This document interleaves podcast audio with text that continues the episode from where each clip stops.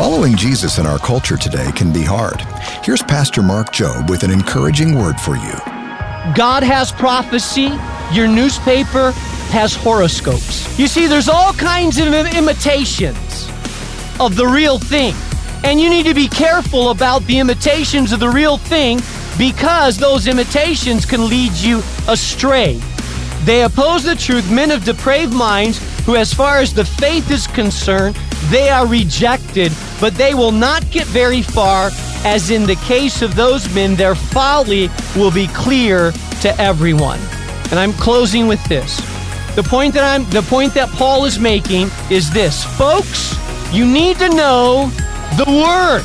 Because in the end time, there's going to be a lot of imitation, and unless you know the word, you're going to be easily deceived.